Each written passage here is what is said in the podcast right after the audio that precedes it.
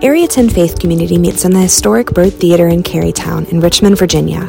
We worship together at 10 a.m. on Sunday mornings, both in person and online at youtube.com slash area 10 church.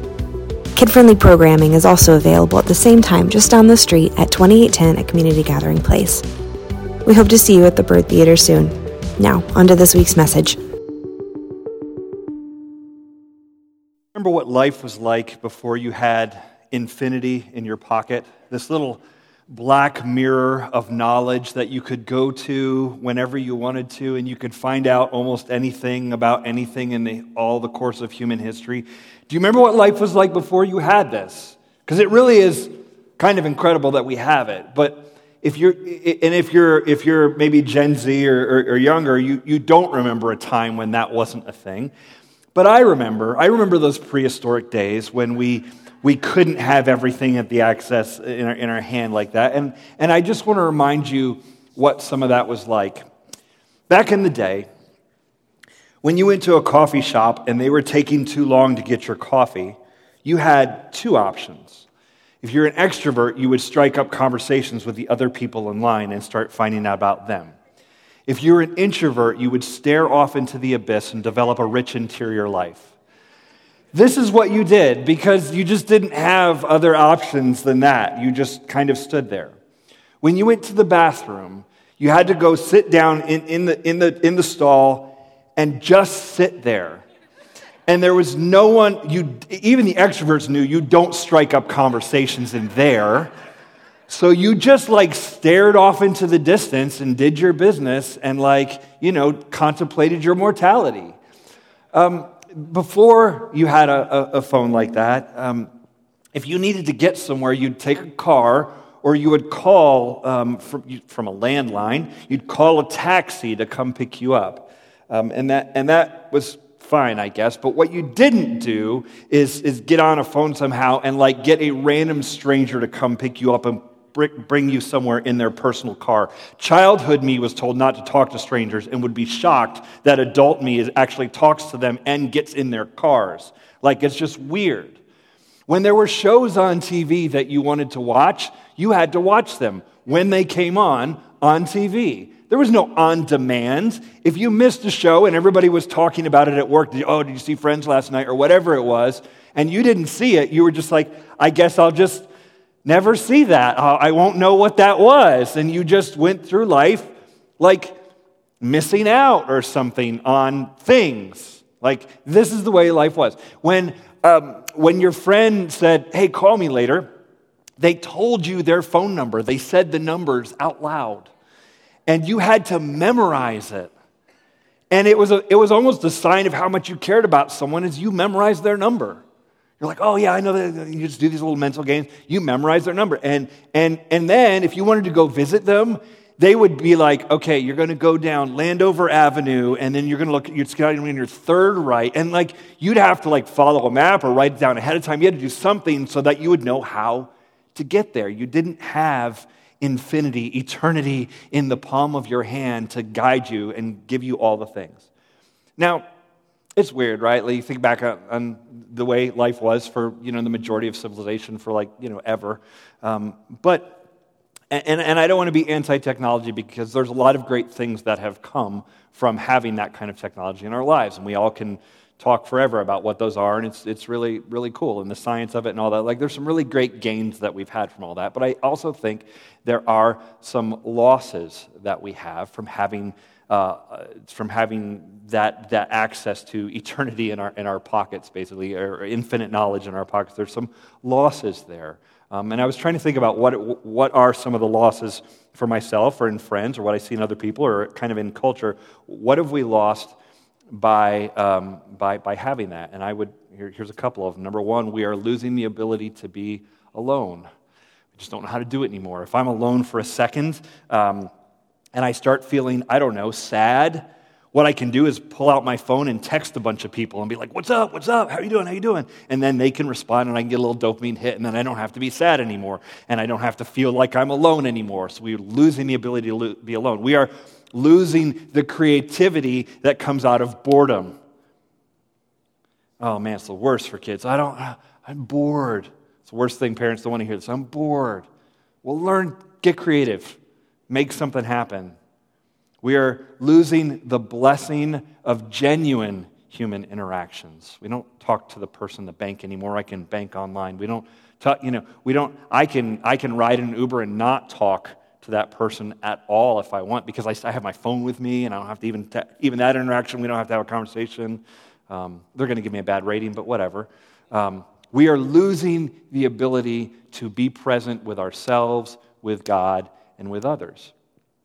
There's, there's something going on here. We, we can never be present in, in the moment when we, are, when we have constant distraction around us at all times. Now, I'm not the first person to point out that there are problems with this um, inability to be alone. In fact, Blaise Pascal wrote in France in the 1600s, he said this All of humanity's problems stem from man's inability to sit quietly in a room alone. You know who can't sit quietly in a room alone right now? Putin, for example. Just all of man's problems stem from our inability to sit quietly in a room alone. And Pascal wrote that in the 1600s in France. He didn't even have a smartphone. He had, how many distractions did he have exactly? He didn't even have electricity. He just, I, I, I would think all he did was sit in a room alone. Like, what, are you, what else are you doing, right? And yet, even he was like, yeah, it's, it's too much. And if we can't just sit there and be alone for a minute, it's going to be a problem. And I would say it this way it's an identity problem that we have. If you don't know how to be quiet and alone, you will never know who you are. If you can't get quiet and hear God and, and, and, and have Him remind you of who you are, you are going to constantly seek connection and hope other people will tell you who you are. You will constantly post and, and, and put that thing out there so that people will like it and, and, and appreciate you and, and validate you. You're going to be constantly seeking it from other people, and you'll be slaves to their opinion of you if you, if you lack the ability to be, um, to be quiet and to be alone. In this series that we've, been, that we've been doing fast and slow, and we are finishing up today, we've been talking about spiritual disciplines and spiritual disciplines that Christians have used for millennia in order to connect with God.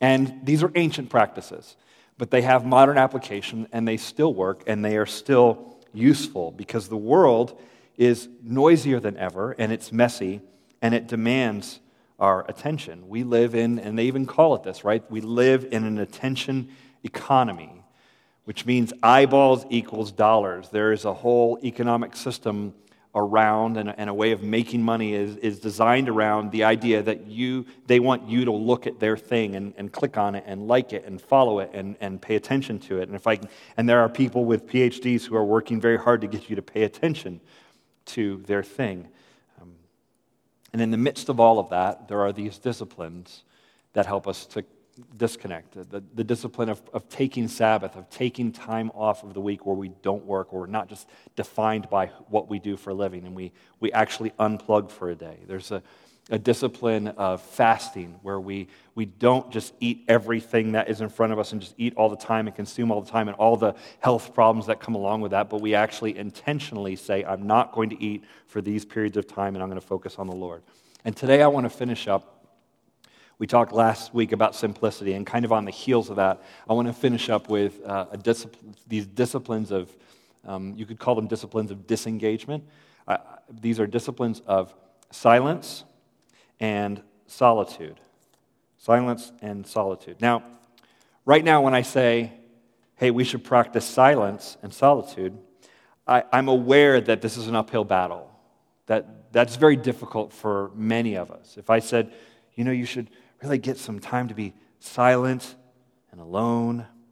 Um, for a lot of people, the thought of that would be a little bit terrifying in our culture. And, and I'm not just talking about extroverts would find it, but a lot of people, it, it's very difficult. And I know this, they actually did a study on this at UVA. At UVA in 2014, they did a study, and they put uh, people in a room and they said, you have got nothing. We're going to give you nothing, and you need to sit here for six, somewhere between six and 15 minutes.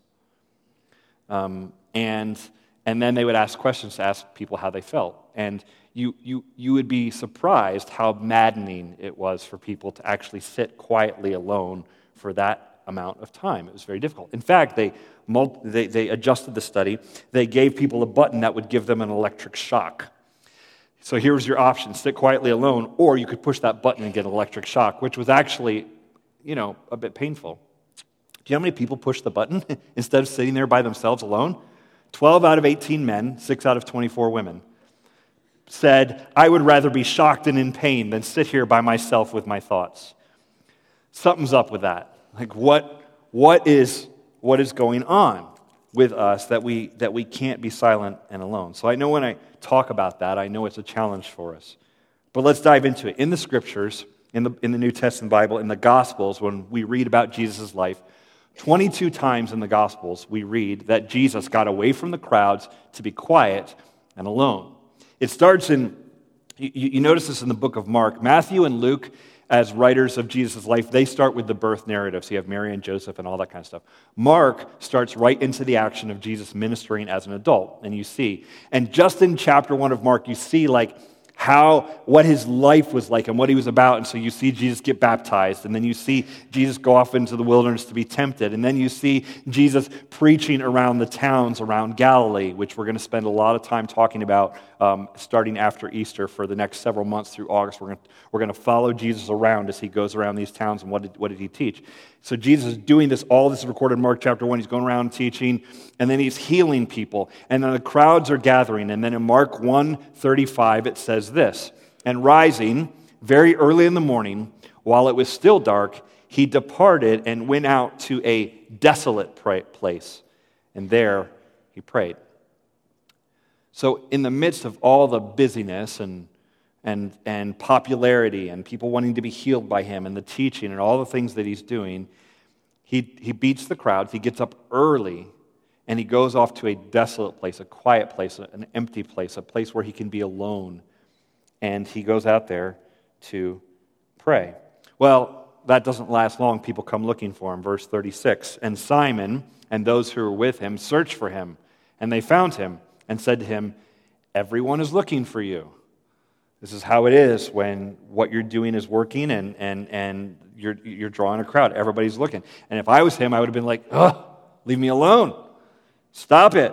What does he say? Verse 38. And he said to them, Let us go on to the next towns, that I might preach there also, for that is why I came out. And he went throughout all Galilee, preaching in their synagogues and casting out demons. So they're like, everybody's looking for you. He's like, nah, let's go over here instead and he goes over to engage a, a very different group of people. While he's over there in, a, in another, another town with another group of people, he heals a guy of leprosy. This guy, being healed of leprosy, excited about this, he goes and tells a bunch of people. Now Jesus becomes super popular over there, and it becomes a thing, and then the crowds are gathering around him. And then just a few verses later, we see in Mark chapter 1, verse 45, it says this talking about the guy healed of leprosy, it says, but, but he went out and began to talk freely about it and to spread the news, so that Jesus could no longer openly enter a town, but was out in desolate places, and people were coming to him from every quarter.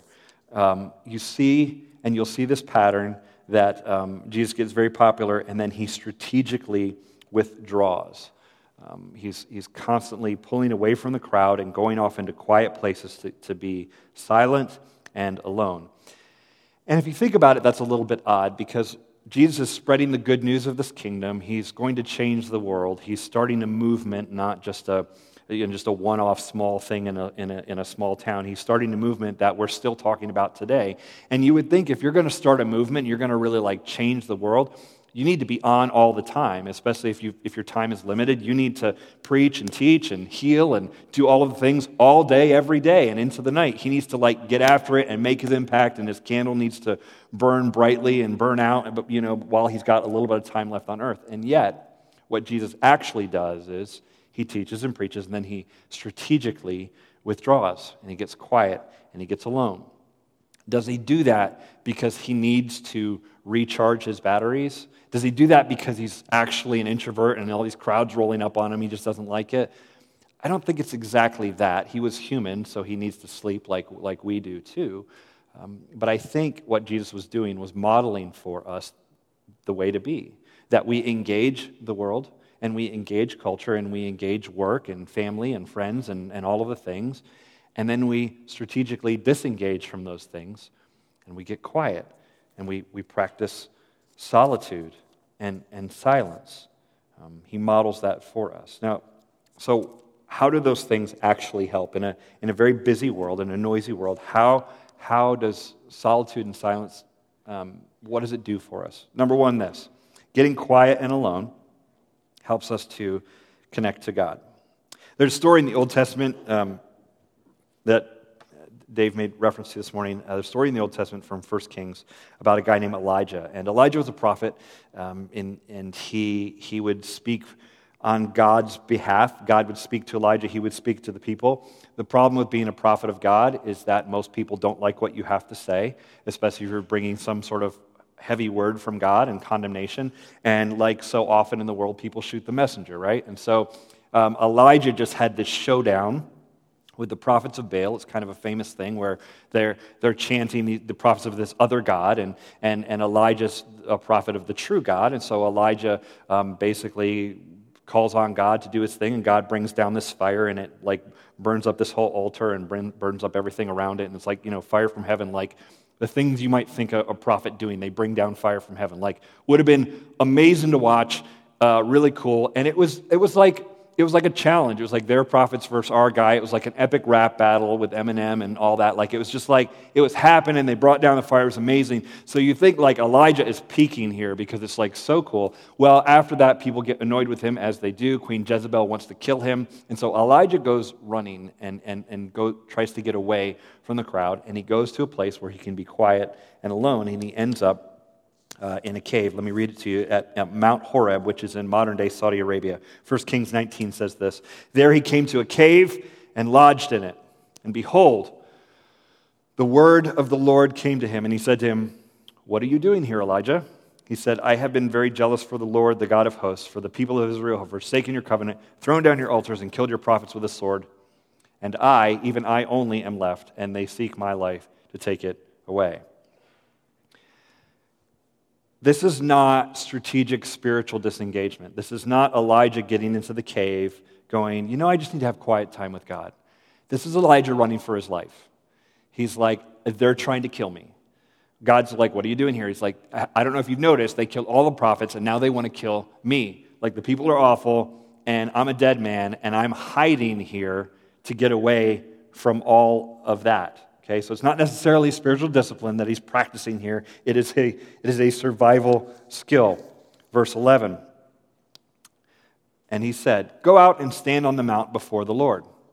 And behold, the Lord passed by, and a great and strong wind tore the mountains and broke in pieces the rocks before the Lord. But the Lord was not in the wind. And after the wind, an earthquake, but the Lord was not in the earthquake. And after the earthquake, a fire, but the Lord was not in the fire. And after the fire, the sound of a low whisper. And when Elijah heard it, he wrapped his face in his cloak and went out and stood at the entrance of the cave. And behold, there came a voice to him and said, What are you doing here, Elijah? God shows his power to Elijah, and he says, Go out, you know, go out, stand on the mountain, I'm going to show you my power. And he, he does these things that we would think are very powerful. There's, there's wind, there's fire, there's an earthquake. Like, if you experience that, if God brings those things in an instant, it's the most terrifying thing imaginable, right? An earthquake. And if you who've grown up in California, can attest to when the land that you were standing on no longer feels solid and starts shaking about. That's a little scary. It's a little scary, right? And, and he's experiencing that. What is going on? This is shaking. But, but God's not in that. Oh, there's fire, but God's not in that. There's, there's wind. I imagine it's probably, you know, wind, rain, thunder, that kind of thing. And God's up there like, Sometimes I wonder why I ever bring the thunder. And he brings the thunder, and, and then they don't, Elijah doesn't seem to care. He doesn't notice, right? Or, or, or that, that freaks him out. But God's not in that. God's not in those things. God shows up to Elijah in the whisper. So many of us want God to speak to us in the loud things, in the powerful things. Um, but my experience has been, and maybe you, you've experienced otherwise, my experience has been God's power and his voice is understated. Um, I wish God would make his will clear to me, and I wish he would write it in the sky. Maybe get one of those planes, write it in the sky, and like say something or with a banner something very clear Chris, this is what you must do. But most often, what God does is whisper. That's where God is to be, is to be found. So God whispers to Elijah, and here's what Elijah learns from that that he's not truly alone that even though he's in a cave by himself and it's dark and it's hard and things look very bad and it feels like everyone's against him, even in that moment, he's not actually alone. And one of the reasons we need to strategically get alone and get quiet is to realize that we're not alone and to realize that God is with us. Psalm 139, King David said it this way Where shall I go from your spirit? Or where shall I flee from your presence? If I ascend to heaven, you are there. If I make my bed in Sheol, you are there. If I take the wings of the morning and dwell in the uttermost parts of the sea, even there your hand shall lead me and your right hand shall hold me. David, in a poetic way in the song, he's saying, Man, where could I? There's nowhere I can get away from you, God. You're, you're, you're there. I can go in the worst places, I can go in the highest places, in the farthest reaches of the globe. Wherever I go, um, you're actually there. Those aren't just pretty words that are meant to be poetic, those are real talk from experience. When everyone walks away from you, when you feel abandoned, when people diss you, when your reputation, when you've been canceled, when it seems like everybody is against you, in that moment, God is there. And it's a cliche, I know, but it's true. You don't realize God is all you need until God is all you have. Once you get to the end of your rope and there's nothing there, um, you, you, you recognize that, that God is actually there. And this is uncomfortable. I want other people. I want comfort from beings that have skin on, not this eternal deity that's out there that I can't touch necessarily, right? I want that kind of comfort. And and there's value in that. And in fact, God said it's not good for man to be alone. So, and He gives us community, and, and we, we lean into that, and we, we talk about that all the time. It's, it's a powerful thing. But um, we don't want to be so needy for others um, that, that, that we miss, that we miss the, the point of this. We do want to be able to lean into solitude a bit because circumstances are going to make us come face to face with our mortality. We will walk through a lot of pain before our days are done here on earth. And we may find ourselves one day alone in a hospital room with nothing but that machine that goes ping. And, and that's it. And there will be quiet moments there and we will feel alone. And, and what we need to know and what we would need to have practiced to understand is that even in that moment, God is with us. The reason we practice solitude is we practice hearing God's whisper. If you said to me, Chris, I want to grow closer to God, what should I do? The stuff I would immediately go to, if, if, I, if I'm trying to help someone get closer to God, the stuff I'm going to go to is like, a podcast or read this book or read these scriptures. And all of that is good and all of that is like content and bring it in and absorb and think about it. But maybe it's like, hey, I don't feel close to God. And it's like, well, have you ever like tried sitting down and just shutting up for a while and see what happens? Like, get quiet and get alone and see where God shows up and listen for his whisper. We, we're not going to know God when we constantly surround ourselves with noise. So, getting quiet and alone helps us connect to God. Also, I would say this getting quiet and alone helps us connect better to our friends. There is a loneliness epidemic out there um, that we. Uh, that, that people are feeling disconnected, disengaged. 27% of Americans now live alone, 34% of Europeans. Um, now, there's some upside to being alone. Um, you don't have to share the TV remote with anyone. Um, you almost never have to wear pants. Um, you, there, there, there, there can be upside to that. There's some good things. There's less arguments about what we're going to do and, and that kind of thing. You can get quiet when you want to have it, um, but it can be lonely, right? It can be lonely to, to, to, to be alone like that. And the truth is, you can also be married and you can also have children and also feel alone. You're, you're objectively not alone, but you can, you can very much feel those same feelings of being alone. Um, you almost see this more in larger cities. Larger the city, the more alone people can often feel. They call it crowded loneliness. That's a real thing.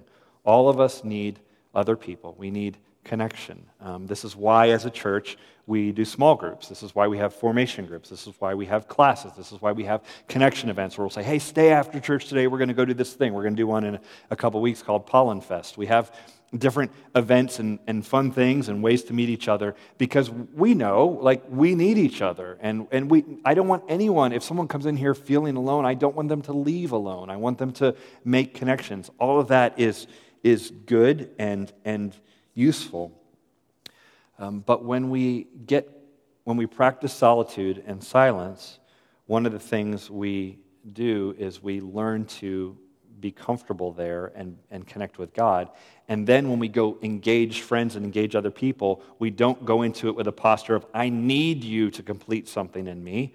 I need you to make this right for me. We can engage them from a space of, I want you. I want to be in relationship with you. Not, I need you to fill something in me and make the, the alone go away. And so it, it affects how we, when we practice silence and solitude, it affects actually how we show up and engage with other, other people. Um, Marianne Moore, the, the uh, writer, says, The cure for loneliness is solitude. And when I read that, I thought, that doesn't make sense. But actually, it kind of, it kind of does. Um, there, we, we, can, we can experience crowded loneliness, and so what we need to do is get alone and, and understand that God is with us. So here's the challenge this week, and let's talk about how to make it happen. The challenge on silence and solitude is pretty simply this get quiet and alone. Get quiet and get alone this, this week. So, how would we do that? Um, a couple different ideas. Number one is this uh, put this on your calendar and decide where you will go.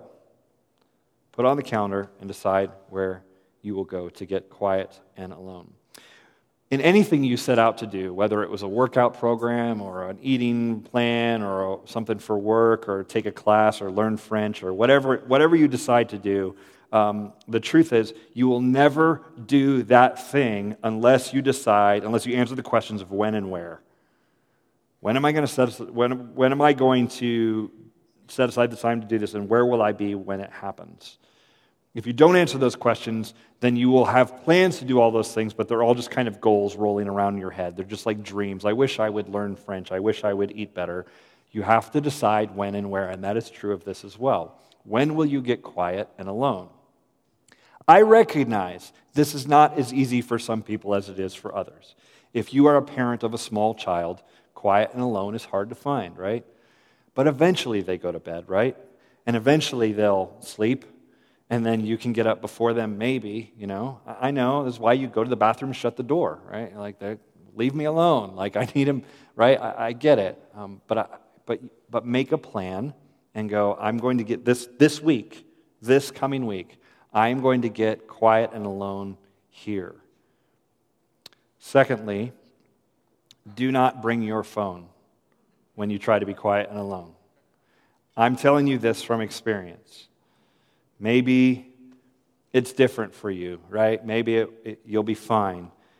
But the reality is, there's a lot of people with PhDs from places like MIT, and they are working very, very hard to make you addicted to your phone. And you are not smarter than they are. There's a lot of them, and there's one of you, and there's one of me. They know, they understand psychology, they know what they're doing. They're trying to get your attention all the time.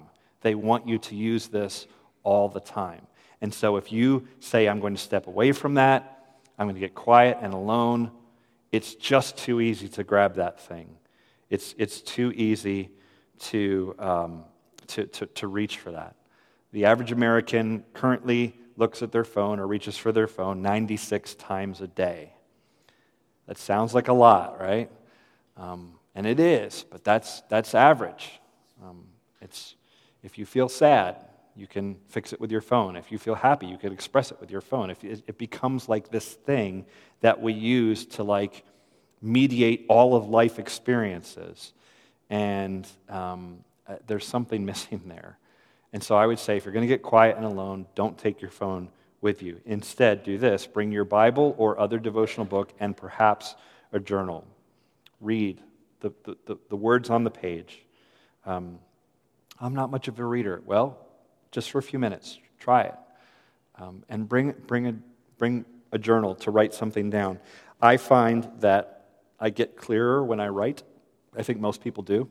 And so if I hear a whisper from God, or if I, if I, if I read something, I go, oh man, I need to think about that, or I just want to, I, just want to ingrain it into my brain, I will write it down and, and journal. I, nothing fancy. I don't write amazing thoughts. No one's going to like unearth my journals 100 years from now and be like, look at the wisdom here. They're going to be like, I mean, he was kind of thankful for his kids a lot. I mean, okay, that's, I guess, like, whatever. Um, but, but write down um, and, and, and do it that way. And, and I, think you will, I think you will find it, it's helpful to you to, to do this. Embrace this as a spiritual discipline. You have disciplines in your life. You wouldn't call them spiritual disciplines, but you have disciplines in your life that you do and you have embraced. You had to be taught how to do them, and now you do them all the time. For example, brushing your teeth. Nobody has to remind you to do it. You do it all the time, multiple times a day. You know how to do it, um, and you would not think to not do it. And if you didn't do it, you'd have bad oral hygiene, and then people would be like, What are you doing? You smell weird, and whatever. Like, all of that would, would happen. And, and there would be, and, and here's the thing there's an immediate, or there's a very noticeable, I didn't do this today thing with brushing your teeth. Um, it's different than silence and solitude. You could not have silence and solitude today, and nobody will notice. You, you won't even notice. You might, you could not have silence and solitude all week, and you won't notice. Maybe you could go a month without silence and solitude, and maybe you won't notice. Maybe no one will notice. But I do think over the long haul, it catches up to you. I think there will be times that you'll feel anxious and insecure.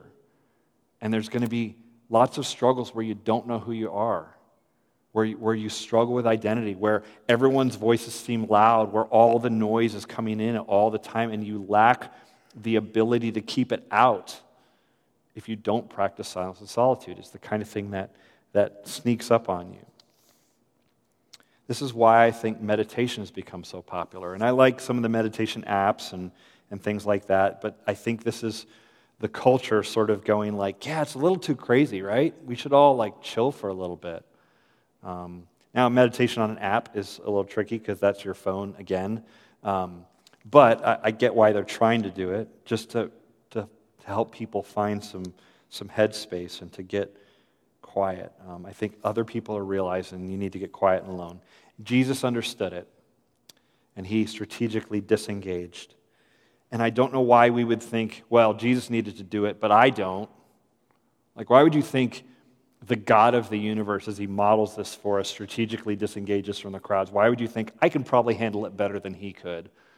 I don't think so. I think we all need to um, find that space to get quiet and alone.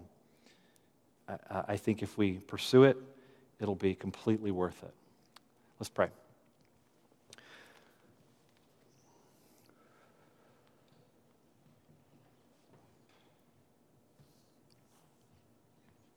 Lord, we acknowledge that um, you whisper.